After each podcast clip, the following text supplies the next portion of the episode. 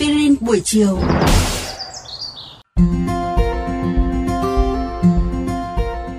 Chào mừng các bạn thính giả đã quay trở lại với chương trình Aspirin buổi chiều vào lúc 15 giờ 55 phút hàng ngày trên kênh VOV Giao thông. Và ngày hôm nay thì chúng ta sẽ cùng đến với một chủ đề khá thú vị, đó chính là tại sao một số người thì lại thuận tay trái.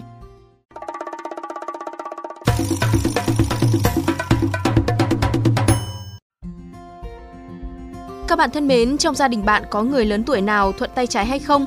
Vậy thì rất có thể hồi còn ngồi trên ghế nhà trường, họ đã phải học viết lại bằng tay phải.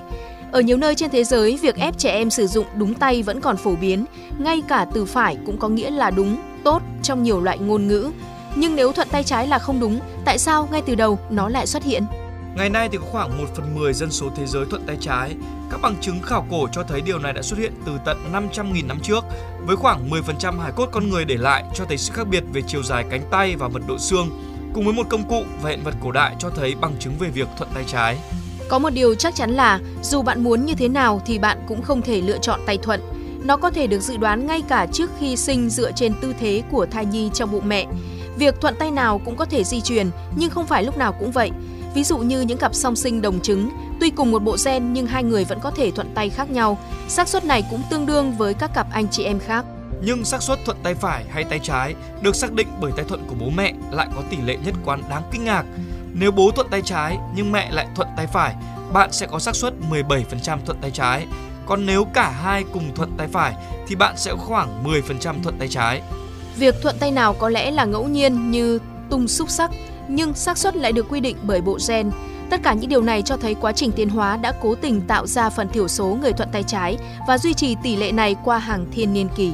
Mặc dù có nhiều giả thuyết đã cố gắng giải thích nguyên nhân tồn tại của việc thuận tay nào hay tại sao đa số người ta lại thuận tay phải, một mô hình toán học gần đây đã chỉ ra tỷ lệ này phản ánh sự cân bằng giữa sức ép cạnh tranh và hợp tác lên quá trình tiến hóa ở loài người. Lợi thế của việc thuận tay trái thể hiện rõ nhất trong các hoạt động mang tính đối kháng như trong các trận đánh hay thi đấu thể thao.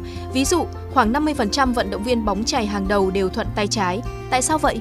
Nó được xem như là một lợi thế bất ngờ bởi vì là người thuận tay trái là thiểu số nên cả người thuận tay phải lẫn người thuận tay trái đều sẽ dành hầu hết thời gian luyện tập và đối kháng với người thuận tay phải phần đa số. Nên khi họ đối mặt với nhau thì người thuận tay trái đã được chuẩn bị tốt để đấu với đối thủ thuận tay phải, trong khi người thuận tay phải sẽ trở nên lúng túng. Trong giả thuyết cạnh tranh này, sự mất cân bằng dân số của tỷ lệ tay thuận đã tạo nên lợi thế cho các đối thủ thuận tay trái. Đây là ví dụ cho thuyết chọn lọc dựa trên tần số nghịch biến.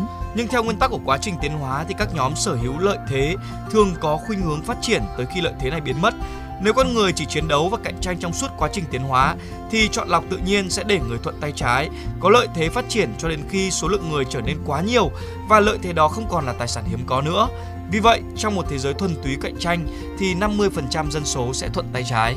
Nhưng trong quá trình tiến hóa của loài người, ngoài cạnh tranh chúng ta còn có sự hợp tác và áp lực hợp tác lại đẩy sự phân bố tay thuận theo hướng ngược lại. Khi chơi góp, thành tích không phụ thuộc vào đối thủ và chỉ có 4% người chơi hàng đầu thuận tay trái. Một ví dụ rộng hơn cho hiện tượng chia sẻ công cụ phổ biến đó là những tay golf trẻ dễ dàng tìm thấy bộ gậy cho người thuận tay phải hơn. Nhiều công cụ quan trọng đã định hình xã hội cũng như là được thiết kế cho số đông người thuận tay phải. Bởi vì người thuận tay trái đi sử dụng bất tiện và tỷ lệ mắc lỗi cao hơn, họ thường ít thành công hơn trong một thế giới thuần túy tương tác và cuối cùng sẽ biến mất. Vì vậy, bằng cách dự đoán chính xác tỷ lệ người thuận tay trái trong dân số, đồng thời đối chiếu dữ liệu từ nhiều môn thể thao, mô hình này cho thấy tỷ lệ người thuận tay trái tồn tại tuy nhỏ nhưng ổn định, phản ánh một trạng thái cân bằng. Đây là kết quả của quá trình cạnh tranh và hợp tác liên tục theo thời gian.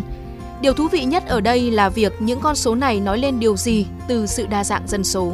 Từ sự phân bố bất đối xứng về chân thuận và các loài thú có tính tương tác tới tỷ lệ người thuận tay trái có xu hướng tăng nhẹ trong xã hội cạnh tranh săn bắn và hái lượm, chúng ta có thể tìm thấy ngay câu trả lời chuyện thắc mắc về sự tiến hóa của loài người đã nằm ở bên trong bàn tay của chúng ta. Các bạn nghĩ sao về chủ đề lần này của chương trình Aspirin buổi chiều? Để nghe thêm hoặc nghe lại các số Aspirin buổi chiều trên các thiết bị di động, thính giả của kênh VOV Giao thông có thể truy cập các ứng dụng Spotify, Apple Podcast trên hệ điều hành iOS, Google Podcast trên hệ điều hành Android, rồi sau đó gõ một trong các cụm từ khóa Aspirin buổi chiều, VOVGT hoặc VOV Giao thông.